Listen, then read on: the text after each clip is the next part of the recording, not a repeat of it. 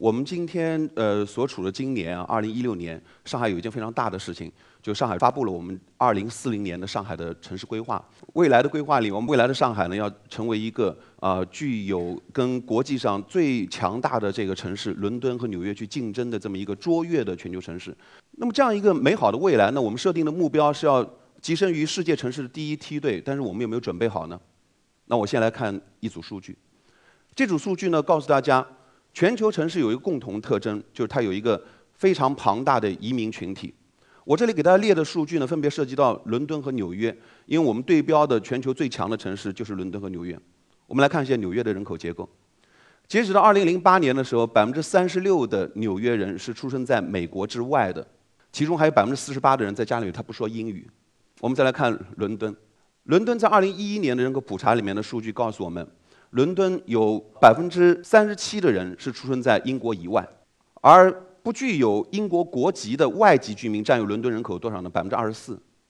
更让人吃惊的是，大家都知道英国传统是一个白人的国家，伦敦当然也是一个白人的城市，但是现在伦敦白人所占的比率已经低于 百分之五十 了。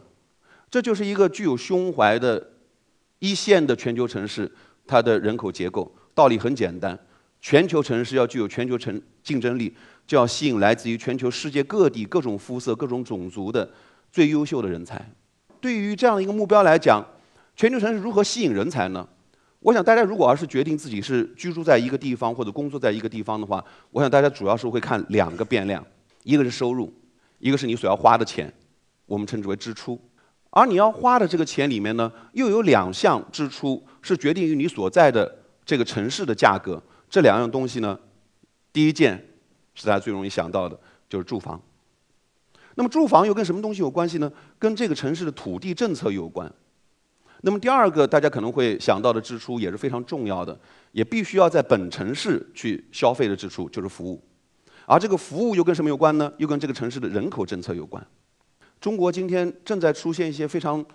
呃，需要反思的事情就是我们的人口流动方向仍然在向东部流动，在向大城市流动，但是我们的土地供应政策却相相反的方向，我们在向中国的中西部，向那些三四线城市加大土地供应。那么这会给我们带来什么样的结果呢？首先，我们来看看中国的人口分布。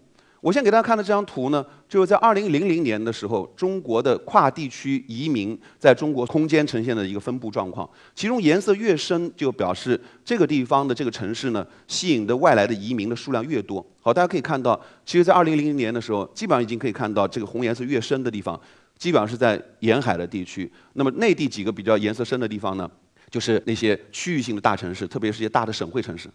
好，到了二零一零年的时候，这个图变成什么样子呢？但你可以看到，这个红颜色啊变得更深了，而且红颜色深的地方仍然是没有变化，仍然是在沿海地区，是在那些内地的大城市的周围。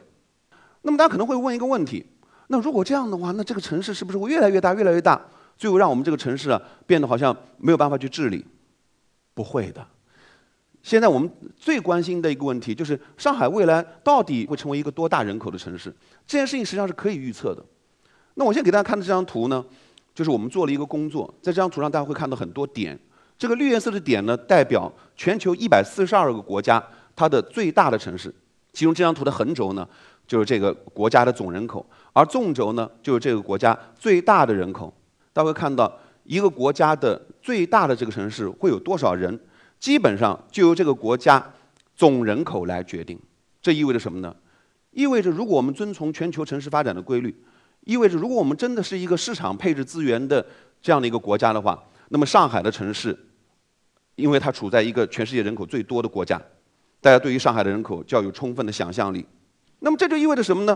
我们现在对于人口的这个管制到底有没有道理，可能就是值得我们反思的事情了。我们要么就是违背市场规律，要么你遵从市场规律的话呢，大家不要去恐惧上海要成为一个可能全球最大的城市，我们要成为呃创新之城。 啊，我们的产业结构要不断的升级换代，于是呢，就会有很多人有这样的想法，就是我们这个城市啊，要去改变我们所谓的素质结构，我们只需要大学生就可以了，我们不需要那些所谓的低技能劳动者。事实是这样吗？我在这张图上面给大家做了两个图，这两个图呢是美国和中国的对比，请大家先跟我一起看这张图上面的右边这张图。右边这张图呢是表明的是美国的情况，其中呢这条实线啊是美国的大城市的情况，而这条虚线呢是美国的中小城市情况。横轴呢表示人的教育水平，纵轴就是分布啊，统计学上的分布。这条线这个越高呢，说明这个部分的这个人口啊，在总人口当中所占的比重就越高。请大家对比一下虚线和实线，大家看到什么？虚线在两端都比实线来得高。 说明什么呢？说明在美国的大城市里面，其实是高技能劳动者和低技能劳动者一起流向类似于像纽约这样的城市。大家可能会问我，那为什么？经学的道理会告诉你，高技能劳动者和低技能劳动者之间是有互补性的。那么这个互补性呢，会出现在两个环节。第一个环节是在生产活动里面，大家去想象一下陆家嘴，陆家嘴的地方当然是金融城，很高大上的地方。但即便像这样的地方，大家想需不需要清洁工？需不需要保安？ 需不需要送快递的？有可能大家啊、呃、中午饿了要吃盒饭，呃送盒饭的、做盒饭的，都是为了给这些人才去配套的，对吗？我们再想想看我们的生活活动，我们在生活里啊，人穷的时候可能就吃穿就结束了。你越有钱呢，你会越把你自己的钱啊用来消费服务，可但是在消费的服务里面，可能很多就属于，比如说到餐馆里去吃饭啊，比如说我们请个家政服务员来帮我们，嗯、呃、这个打扫卫生、带孩子。 那么这些服务工作，是你越收入高的时候，你这个城市收入高的人群越多的时候，你越会带来这样的所谓低技能劳动者的需求。那么真正不到大城市的人是什么样的人呢？就是这张图上处在中间位置的人，那被我称之为什么？叫高不成低不就。他既不能去跟华尔街的那些精英竞争，他可能也不愿意去做餐馆服务员或者保姆。 所以大城市的这个人口的结构啊，按照美国的数据会告诉你，高技能劳动者的数量和低技能劳动者的数量之间的这个数量关系啊，基本上是一比一的。好，接下来我们再来看中国的城市，其中呢，这条红颜色的实线呢，就代表的是中国的大城市，而那个蓝颜色的虚线呢，代表是中国的这个中小城市。好，一比较大家清楚了吧？就中国整个大城市人口分布啊，严重往右偏。 那么这就意味着什么呢？我们的大城市是吸引了很多高技能劳动者，但是我们的低技能劳动者却被这个城市啊排斥在外。当大量的高技能劳动者进入到城市，产生对于低技能劳动者的需求，它的供给又不够的时候，是不是就是价格会上涨嘛？所以我们上海现在的保姆很贵，我们到外面吃饭呢也会很贵。我刚讲完了人的事情，我们再来讲地。我先给大家看的这张图呢，我把它称之为叫“地往低处走”。这张图上是什么呢？ 这张图就是中国的中西部省份在整个国家当中的这个土地供应当中所占的份额。你会看到什么呢？中西部省份所得到的土地供应啊，越来越多，越来越多，越来越多。请大家注意，我们国家的中西部省份是人口流出地，我们在人口流入地，像上海这样的地方呢，我们是在收紧我们的土地供应；而在人口流出地呢，我们却大量的供应他们的土地。那么这些土地用来干什么去了呢？用来去做了两件事情。 第一个就是造新城，第二就是造工业园。我们现在工业园造到什么样程度呢？我们的工业园造到几乎每个县都有一个以上的工业园。啊，我们这样的一个人的流动方向和地的配置方向相反的这样的一个现象，我想结果大家就很容易想到了，那就是在人口流入地，土地供应不足，房价上涨；而在人口流出地，我们造了大量的房子，现在面临去库存的压力非常大的这样的一个情况。我们接下来呢，再来看看新城建设。 最近我的一个研究呢，收集了全国几百个新城的样本，我在地图上呢把它标了出来。这张图上颜色越深啊，就表明这个地方所建的新城呢面积越大。大概在二零零六年的时候啊，好像这个新城啊还主要建设在相对来说比较沿海的地区。大概到了二零一零年的时候，新城建设就铺开了，然后到了二零一四年的时候。 就基本上我们的新城建设全国开花，而颜色比较深的地方，你会发现，哎，辽宁有几个非常颜色深的地方，还有兰州、甘肃会建很大的新城，陕西，我们的一些西部的省份也建了很多面积很大的新城。我再次强调，这些都是人口流出地哦。人口在往外走，我们却在建大量的新城，而与此同时呢，在人人口流入地，我们的土地供应和住房供应是收紧的。哦，大家会问我。 那是不是因为我们在像上海这样的地方已经没有地好建房子了？在回答这个问题之前呢，我们先来看看东京。我先给大家看的这张图呢，就是东京都市圈的这个图。这个灰色的这个部分，你就可以把它理解为这个城市的建成区都在造房子呢。那么这个城市有多大呢？大家看东京往左，就是它的西边啊，这块绿颜色呢是东京的山区，所以这个城市呢就停止了，不往山上建了。往右就是往东呢是海水，所以它也没有往海水里建。但它基本上往南啊，它是没有自然地理边界的。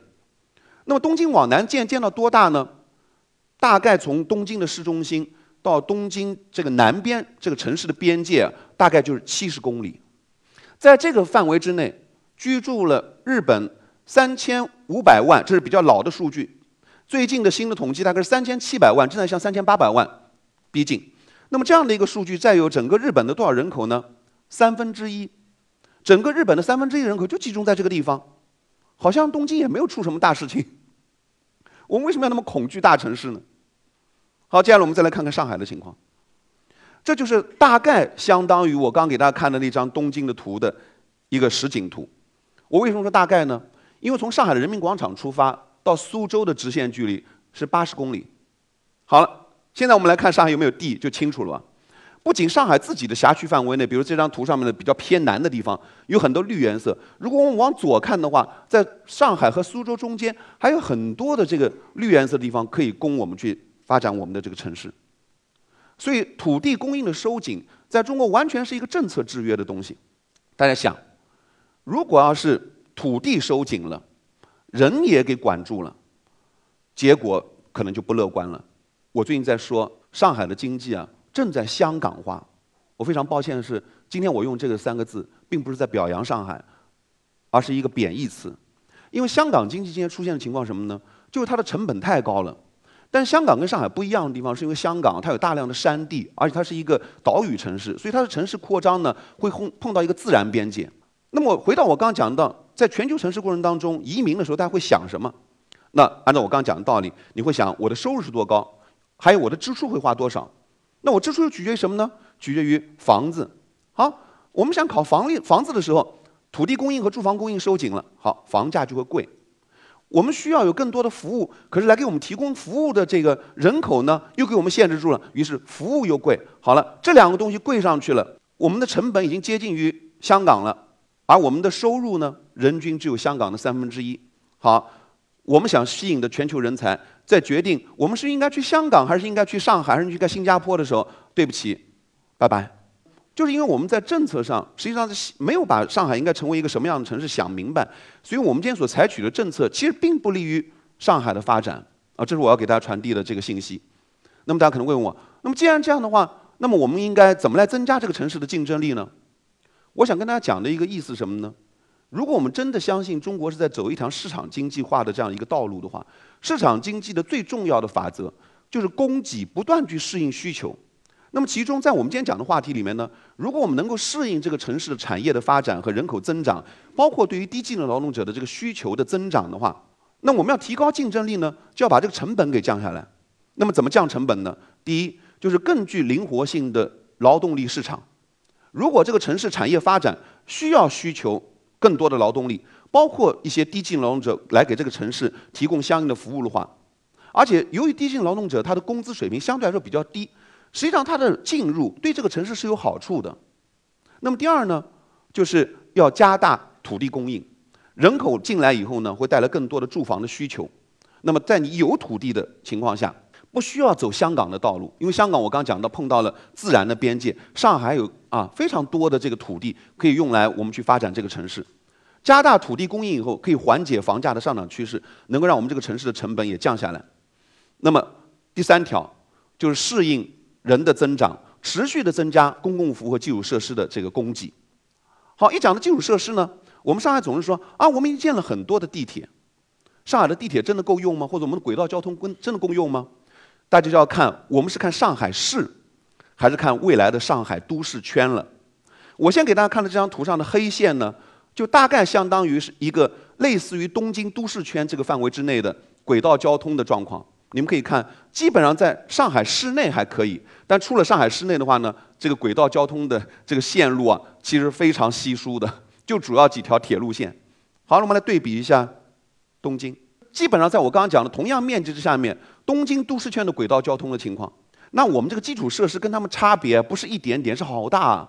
那么东京由于有了这样的一个地铁的或者轨道交通的密集的网络，那么当它人口增长的时候，我可以告诉大家，东京在大概高峰时期，轨道交通的出行所占的比例可以高达百分之九十一，平常这个比例也可以高到百分之八十六。大家想，在这样的一个轨道交通的这个占比之下，你还需要担心交通拥堵问题吗？你还需要担心因为小汽车而造成的尾气排放吗？其实交通拥堵问题和环境污染问题都可以得到解决。总的来说，我要表达的一个意思是什么呢？就是需求有了以后啊，要增加供给，不断去适应这个需求。城市病是可以得到管理、可以得到治理的。我今天给大家讲的一个意思啊，就是当我们在产业升级换代的时候，我们一定会对于这个人口的规模、人口的结构啊，产生一个不断的新的变化。人的思维方式和我们的公共政策要去适应这个变化，而不是要去阻碍这个变化。如果你要去阻碍这个变化，很有可能你既定的那个目标可能就仅仅停留在你的图纸上。那我们怎么去适应呢？我想，在我们的全球化的这个趋势之下，最近在出现的趋势是去全球化。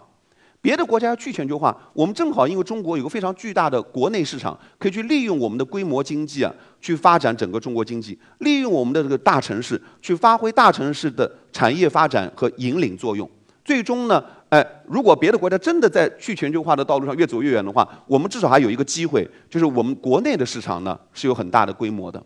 那这对中国来讲是一个非常大的一个机遇。那么在政府方面，它能够做的什么呢？需求的增长是为了适应产业和经济发展的需要，是表现出来我们的人民对美好生活的向往。政府就是不断的去增加供给的数量，改善供给的质量，让供给去适应需求，以至于让城市的生活不至于在人口增加的过程当中出现啊交通拥堵、环境污染、公共服务不足的问题。这就需要什么呢？我们对未来的人口增长要有一个充分的科学的这个准备，而不能啊固步自封啊自己画地为牢。那么再接下来呢，就是公共服务。我们这个城市在同时拥有高技能劳动者和低技能劳动者的过程当中呢，可能会产生呃高收入的人进来，低收入进来，那么这个城市收入差距可能会扩大。那么世界上的发达国家的城市，那些全球城市怎么做呢？就通过公共服务的均等化，来让人和人之间的福利差距能够控制在一定的范围之内，来促进社会的和谐。那么这就要求我们的公共服务均等的过程当中，来增加我们城市的包容性。谢谢大家。